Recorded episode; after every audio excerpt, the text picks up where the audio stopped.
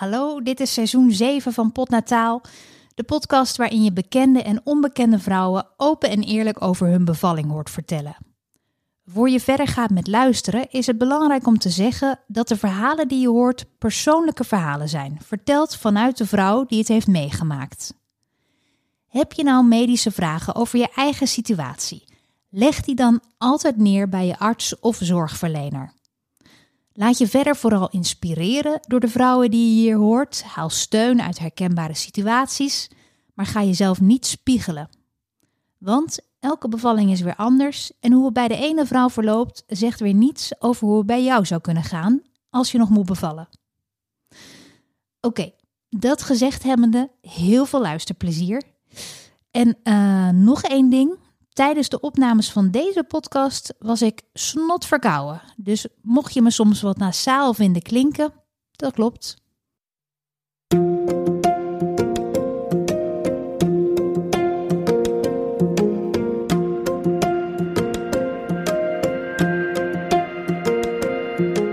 En toen bij de tweede zei mijn vriend van, wil je niet dat je moeder uh, erbij is?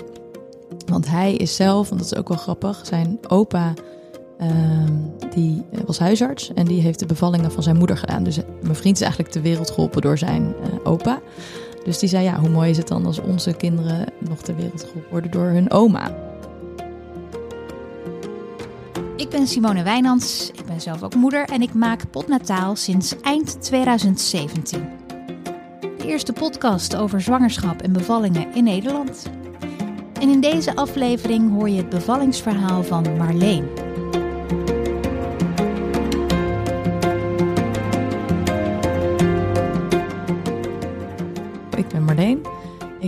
35 jaar en ik woon samen met Pieter Paul. En we hebben drie kinderen. Uh, de oudste is Vijs van zes, uh, Boet van drie. En in mei van dit jaar, zes maanden geleden, hebben we Voof gekregen, onze dochter. En ik ben werkzaam als verloskundearts. dat is ook de reden waarom ik deze podcast altijd extra leuk vond om naar te luisteren. Um, omdat ja, bevallingen zijn altijd, altijd leuk om, om te horen, zowel voor mezelf als, als op professioneel gebied.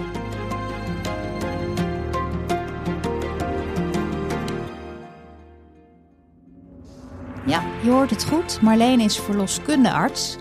En dat is weer net wat anders dan een verloskundige of een gynaecoloog. Ze legt het zelf even uit. We doen eigenlijk het, een beetje hetzelfde werk als een klinisch verloskundige. Dus we werken in de tweede lijn, um, eigenlijk in het team met een gynaecoloog. Dus wij uh, doen de medische bevallingen. En uh, het is niet in uh, alle ziekenhuizen er. Eigenlijk is het zo dat ze, de meeste ziekenhuizen werken of met klinisch verloskundigen of met verloskundeartsen. En in ons ziekenhuis hebben ze ervoor gekozen om met artsen te werken. Ook omdat het uh, soms uh, fijn wordt gevonden door andere specialisten om te kunnen overleggen met andere artsen in plaats van met verloskundigen.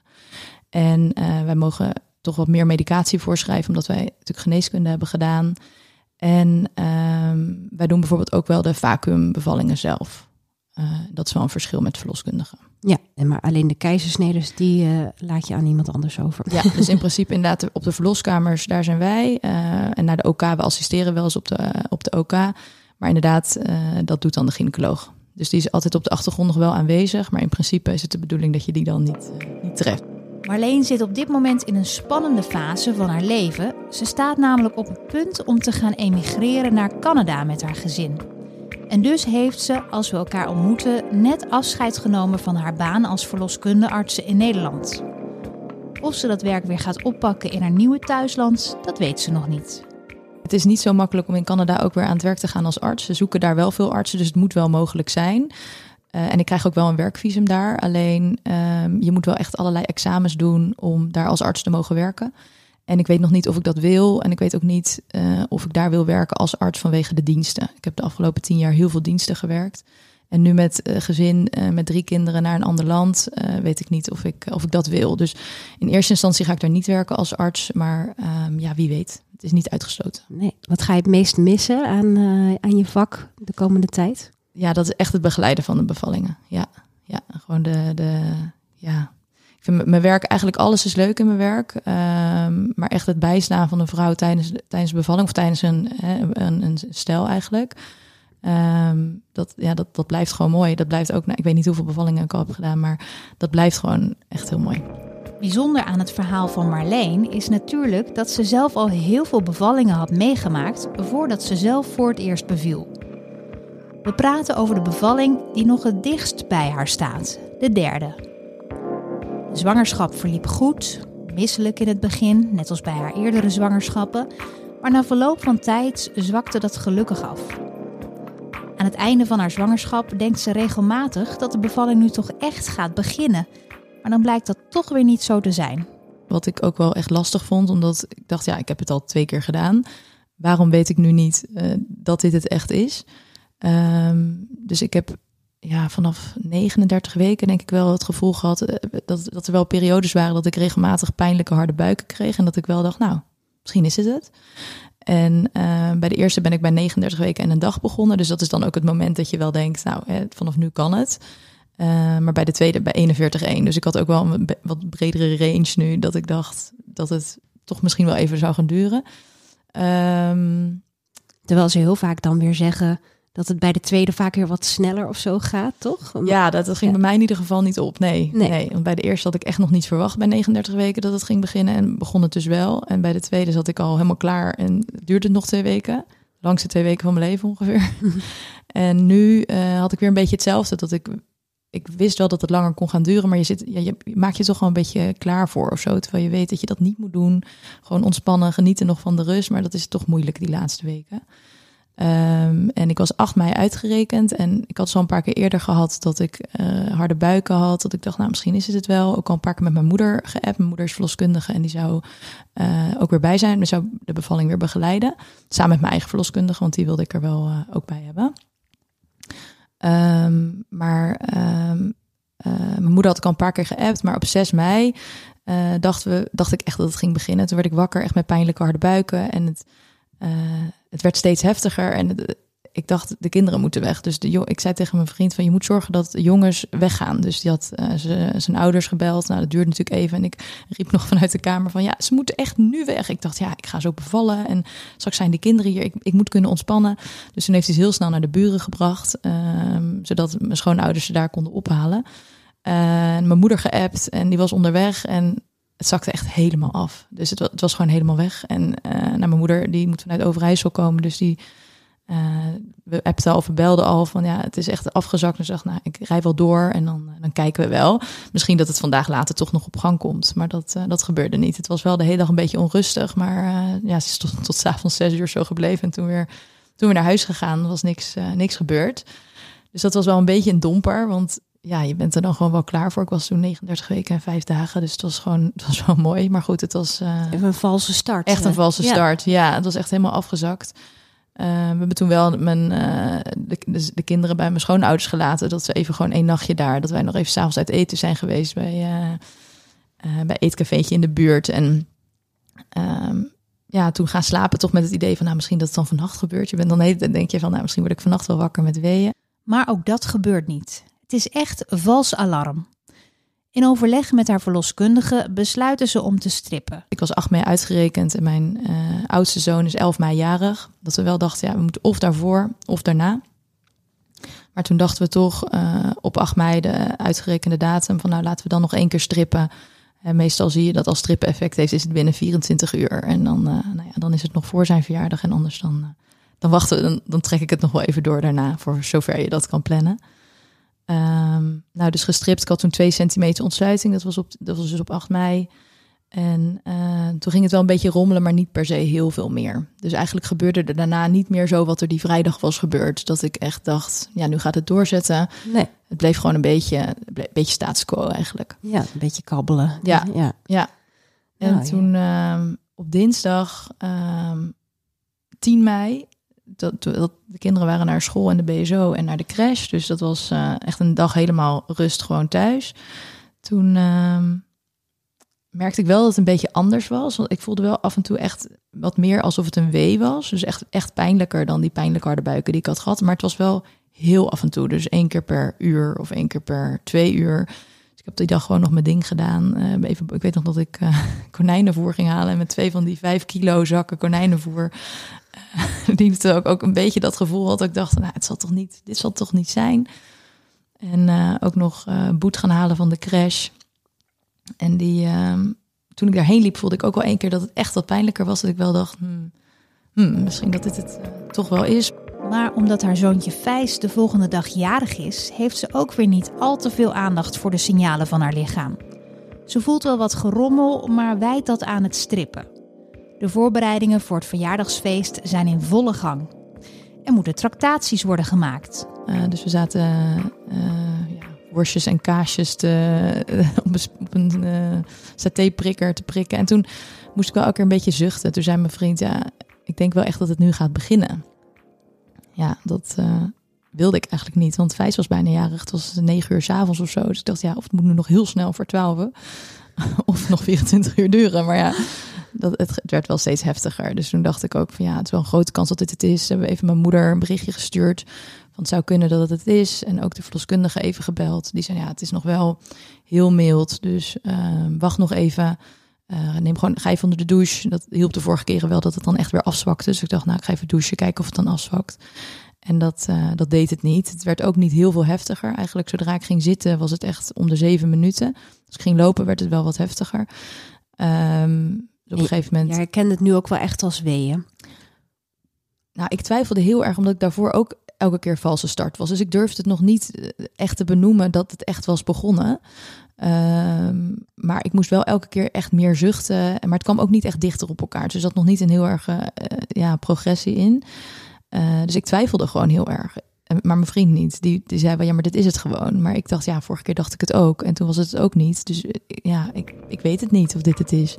Ze bellen de verloskundige die aanraadt het nog eventjes af te wachten.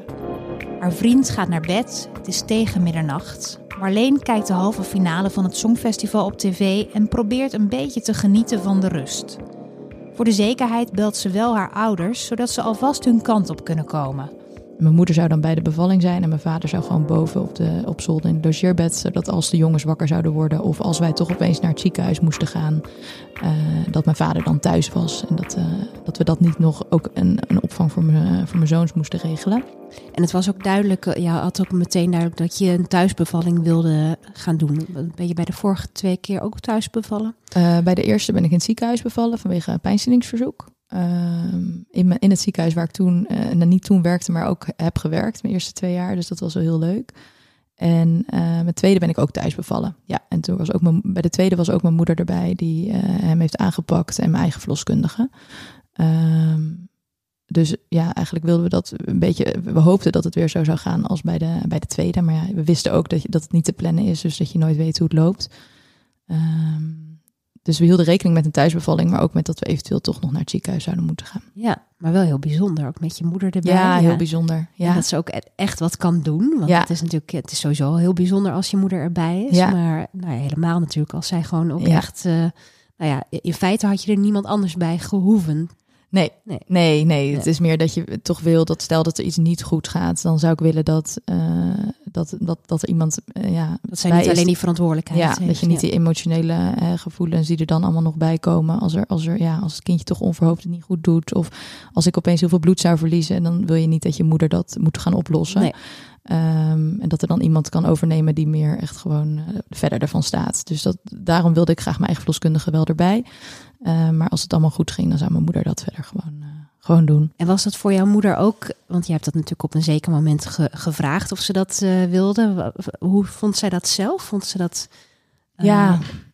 vond ze dat ook lastig of vond ze het vooral mooi? Nee, ik heb eigenlijk altijd gezegd dat ik wilde dat mijn moeder erbij zou zijn bij de bevalling. En, uh, maar bij mijn eerste uh, had ik dat gevoel opeens helemaal niet. Ook omdat ik dacht, ja, ik moet eerst nog maar eens bewijzen of, of het me lukt om gewoon te bevallen. Of ik het kan. Ik weet helemaal niet hoe ik me voel tijdens een bevalling. Of ik daar behoefte aan heb. Ik had heel erg het gevoel, ik moet het samen met mijn vriend doen. Dus uh, bij de eerste heb ik dat niet gevraagd. en ik had altijd wel gezegd dat ik dat wilde. Dus ja, ik eigenlijk nooit echt met mijn moeder over gehad, maar misschien dat zij dat ook wel jammer vond dat ze er dan toen niet bij kon zijn. Maar heeft ze nooit, nooit iets over gezegd. Um, en toen bij de tweede zei mijn vriend van, wil je niet dat je moeder uh, erbij is? Want hij is zelf, en dat is ook wel grappig, zijn opa um, die uh, was huisarts en die heeft de bevallingen van zijn moeder gedaan. Dus mijn vriend is eigenlijk ter wereld geholpen door zijn opa. Dus die zei, ja, hoe mooi is het dan als onze kinderen nog ter wereld geholpen worden door hun oma. Dus dat, nou, dat is natuurlijk wel, dat gebeurt niet zo vaak. Dus dat dat dan in één familie zo voorkomt, dat, vond, dat was ook heel leuk. Dus toen bij de tweede dachten we eigenlijk, nou, ik heb ook vorige keer gezien dat het bevallen gewoon goed ging. Ja, het was een eerste, dus dat duurt allemaal langer. En dat was, was echt wel wat, wat lastiger dan de tweede. Maar het is wel gewoon normaal gelukt. Uh, ik zou nu wel thuis willen bevallen. Laten we eens kijken ja, of mijn moeder dat wil. En dat wil ze, ook bij de derde. Marleen probeert nog te ontspannen en kijkt nog wat tv. En uh, toen merkte ik wel, het wordt wel steeds iets, uh, iets heftiger. Uh, maar zolang ik blijf zitten is het nog steeds elke zeven minuten. Maar zodra ik ga lopen wordt het heftiger. Dus ik dacht, nou, ik ga eventjes blijven zitten. Want ik wil ook niet dat het te snel gaat. Want straks halen ze het opeens niet. En uh, toen belde ik mijn ouders nog een keer toen ze onderweg waren. Van, zijn die er al bijna? En nou, toen waren ze inderdaad halverwege of zo. Dus dat, toen waren ze inderdaad goed onderweg. En om een uur of één. Ehm, toen waren mijn ouders nog net niet. Toen heb ik, mijn, heb ik Pieter Paul, mijn vriend, weer wakker gemaakt. Uh, om te zeggen van nee, het gaat nu echt wel doorzetten. Ik, ik heb nu echt wel nodig dat je er even bij komt zitten en me komt helpen. En ik weet niet hoe snel het gaat. En uh, we hadden deze keer ook een uh, geboortefotograaf erbij. dus hij zei, ja, moeten we die al bellen? Maar ergens twijfelde ik toch nog steeds of het het wel zou zijn. En dat we dan iedereen hadden opgetrommeld en dat het dan niet zou doorzetten. Dus um, dat vond ik toen toch nog te vroeg dat hij die ging bellen. Ik dacht, nou dan bellen we eerst de verloskundige dat ze komt eh, toucheren om te kijken of ik echt al wel, is het echt iets begonnen of uh, is het toch weer vals alarm? En dan bellen we daarna de geboortefotograaf. Als haar ouders midden in de nacht aankomen en ze de deur open doet, voelt ze wel dat het nu echt flink op gang komt.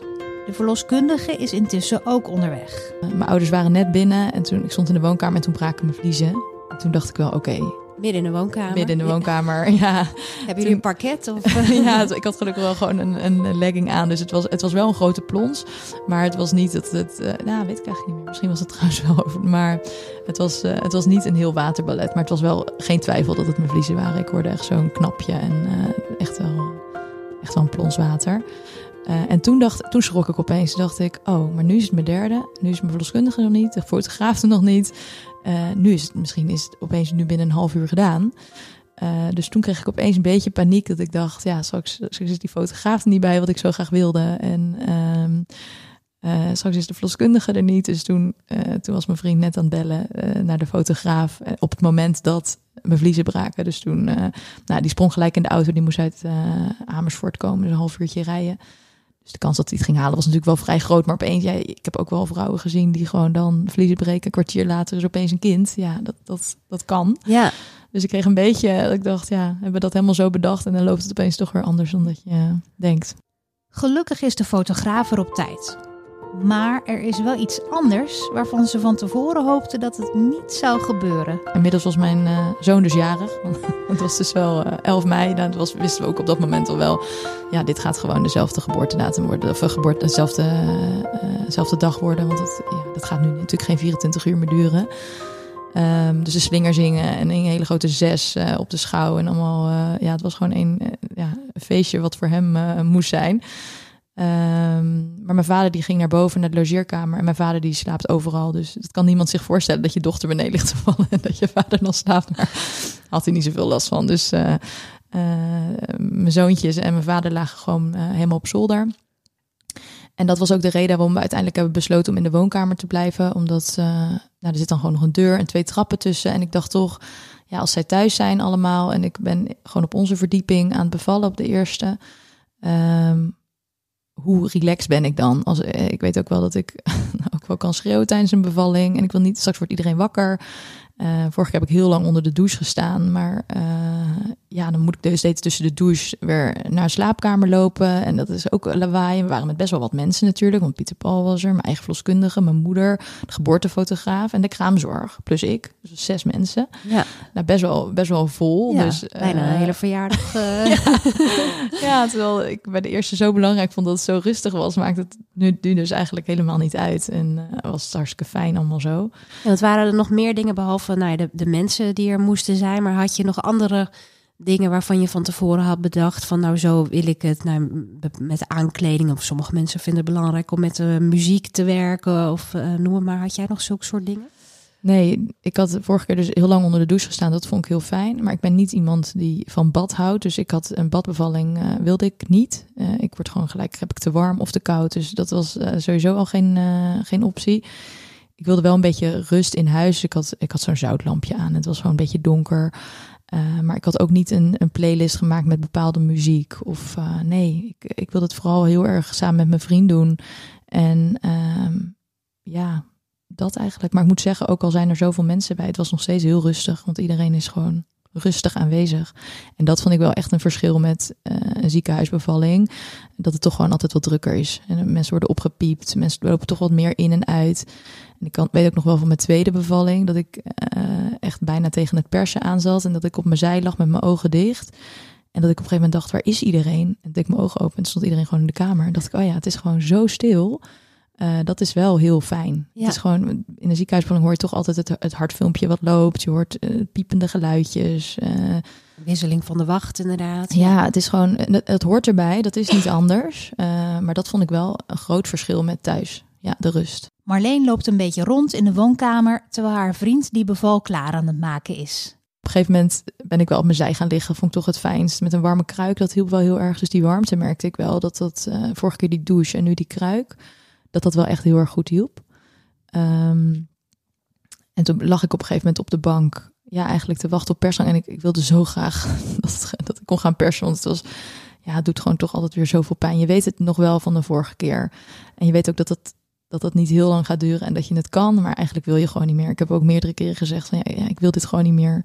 Uh, het moet stoppen. moet er nu uit. En allemaal dat soort uh, kreten. Terwijl je ook weet, ja, niemand hoeft hierop te reageren want dit, is, maar ik moet dit gewoon even zeggen. De eerste eh, twee uur of zo was echt prima. Vanaf het moment dat ik mijn ouders had gebeld, eh, die, die weeën waren pijnlijk, maar echt goed weg te zuchten. En uh, dat, dat, kon ik echt wel goed hebben. Maar op een gegeven moment dan verandert dat. Als dat, dat iets meer richting perstroom gaat. Ik denk ook, want de eerste keer dat ze had gevoeld, ik weet niet meer hoe laat dat was, maar toen had ik uh, vijf, zes centimeter, geloof ik. Dus dan weet je al van, oh, ik ben wel goed op weg. En die laatste centimeters gaan meestal sneller. En dat is dan wel mijn kennis ook wel, dat ik weet van, oké, nou, dat, dat zal niet heel lang meer duren.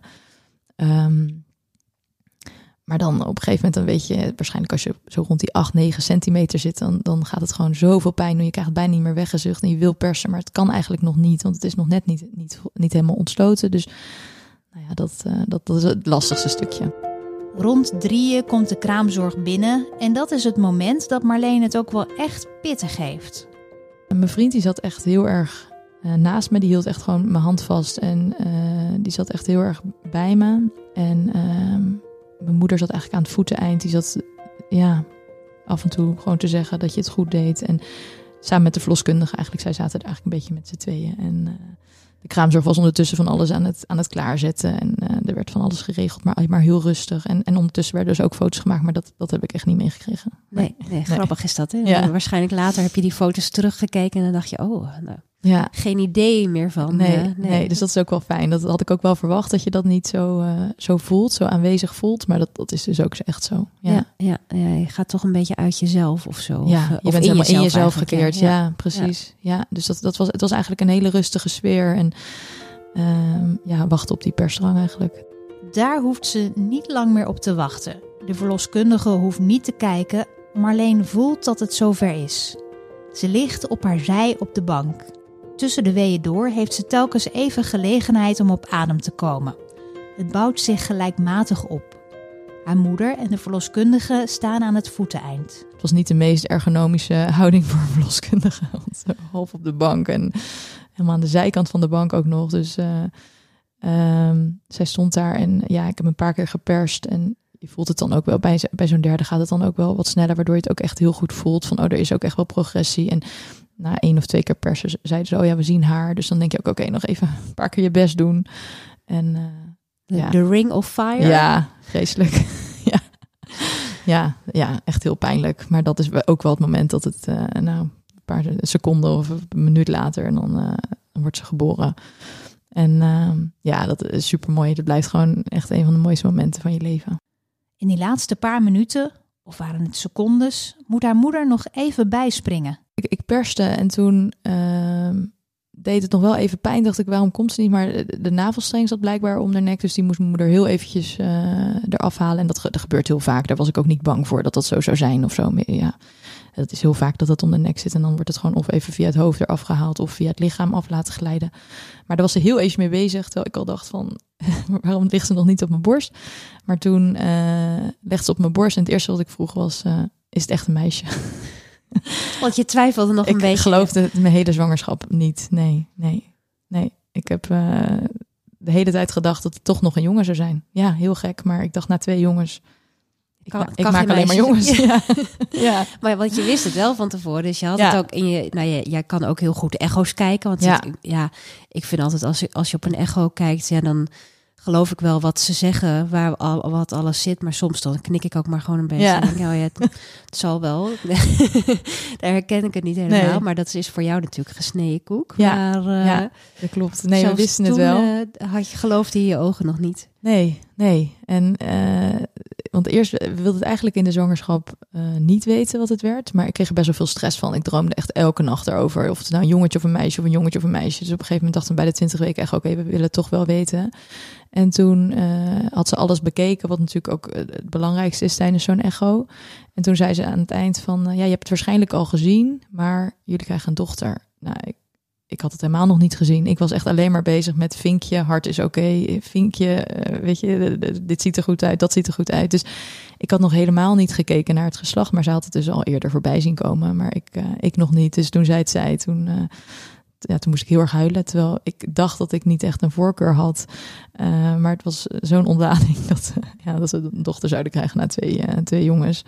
Dus misschien toch ergens diep van binnen toch, toch wel meer die wens voor een meisje dan dat ik, dat ik eigenlijk dacht op dat moment. Ja, ja is toch gewoon hartstikke leuk. Ja. ja. Maar toch ja, heb je tot op het laatst nou, ja. altijd een beetje twijfels gehad. nog een paar keer ook collega's laten kijken of het echt een meisje was was ook twee keer nog gewoon echt een meisje, maar toch bij de geboorte nog een dubbelcheck. Ja, eerst zien dan geloven, dacht ik. Ja, ja want het komt natuurlijk heel soms wel eens voor dat ze naast zit. Heb je dat wel eens meegemaakt wel eens in de gehad, praktijk? Ja, ik heb wel eens gehad dat uh, ouders dachten dat ze een uh, jongen zouden krijgen. En het was een meisje. Ja, ja.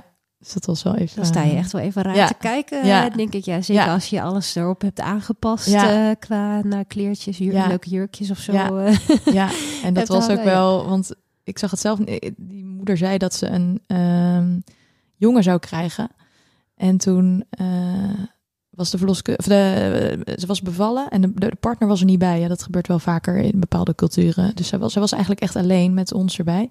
En uh, ze had verteld dat ze een jongen zou krijgen. En het kindje werd op de borst gelegd. En de verpleegkundige ging het kindje afdrogen. En die zei: Oh, wat een mooie meid. En toen dacht ik: huh, Meid? toen zei ik: Hè? Even kijken. En toen zei ik, wat zou je krijgen ja, jongen? Ik zei, nou, het is een meisje. ja. ja, dat lijkt me heel gek. En voor haar was het helemaal prima. Maar die man die dus thuis gebeld moest worden, dat het, die, uh, ze hadden volgens mij al een dochter. En uh, toen kreeg ze nog een dochter. Dat was voor die man wel even, even slikken. Ja, je doet er niks aan. Maar, uh, maar even, even, ja, even anders. Ja, maar dat hield jij misschien ook wel een beetje in je achterhoofd dat dat nog zou, uh, dat het een mogelijkheid zou kunnen zijn. Ja. naast het ook dat ik het gevoel had gewoon dat ik alleen maar jongens zou krijgen. Dus dan, dat ik het echt eigenlijk nog niet kon geloven dat het uh, dan echt een meisje zou zijn. Maar er is echt geen enkele twijfel. Ze hebben een dochter gekregen. We, hadden die geboortefotograaf en die heeft ook delen gefilmd. En dan, zeg, dan is een van de eerste dingen die ik zeg is... Uh, ze lijkt op Boet. Maar ze lijkt helemaal niet op Boet. ze lijkt echt veel meer op Vijs. Maar dat, dat is dan toch het eerste blijkbaar. En misschien ook omdat Boet de jongste was. Dus het herken je misschien nog het meest van baby of zo. Maar ik vond het eerste het gezichtje. Dacht ik, oh, ze lijkt echt op Boet. En ze had best wel wat haar. En al, onze kinderen hadden wel haar. Dus dat was, ja, dan zit je gewoon weer te kijken. naar vol verwondering dat, je, dat dat net nog in je buik zat. En ik ben bij zoveel bevallingen geweest. Maar toch blijft het gewoon, ja, het klinkt een beetje zweverig of een beetje zoetsappig, maar het blijft, het blijft gewoon zo mooi. En dat je dan die pijn ook in één keer weg is, dat is zo fijn. Dan is het gewoon klaar. Je hebt het gewoon weer gedaan. En trots, ja, zoveel gevoelens tegelijk. Haar dochter voelt meteen vertrouwd. Als je dan die bewegingjes ziet, als ze dan op je borst ligt, dat je denkt, oh ja, dit, is, dit voelt precies zoals dat in mijn buik ook voelde. Die kleine ja, bewegingjes, heel, uh, heel herkenbaar. De placenta moet nog geboren worden. Ze heeft bedacht dat ze dit keer graag een halve lotus wil. Dus dat de placenta aan de, aan de baby blijft zitten tot die wordt geboren. Sommige mensen laten hem er ook uh, nog aan zitten tot hij vanzelf ervan afvalt. En dan wordt dat gepekeld. En ik moet zeggen, ik heb dan nog nooit meegemaakt dat iemand dat echt wilde. Maar ik dacht een halve lotus vond ik wel mooi uh, om gewoon eens te zien hè, hoe dat kindje echt helemaal met die placenta in je baarmoeder zat. Uh, en dan met name ook gewoon voor een foto van, nou, dit was gewoon, dit was het hele pakketje wat erin zat. En daarna hebben we gewoon gelijk afgenaveld. Dus de placenta die kwam volgens mij vrij snel. Um, we hebben een foto gemaakt van Fove en de placenta. En toen hebben we afgenaveld, heeft mijn vriend uh, afgenaveld. Nog een uurtje of anderhalf ligt Marleen met haar dochter op de bank. Het is inmiddels heel vroeg in de ochtend, nog half nacht. We hebben lekker beschuiven muisjes gegeten. En ik moet zeggen, het was heel gezellig, want normaal, of tenminste normaal, de vorige keer lag ik in mijn slaapkamer. En dan gaat iedereen weg naar beneden, gebeurt er beneden van alles.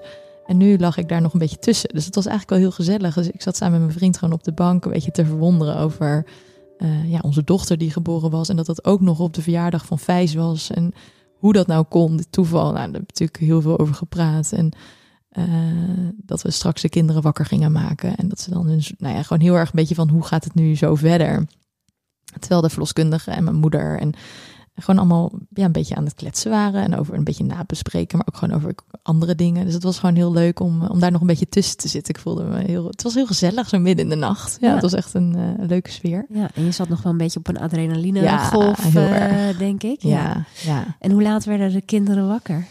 Nou, dat was ja, om vijf uur was, uh, ging ik naar boven, ging ik douchen. En toen dachten we, we moeten wel een beetje stil. Want dat is dan al zo'n tijdstip dat als het te veel lawaai is, dan kunnen ze wel eens wakker worden.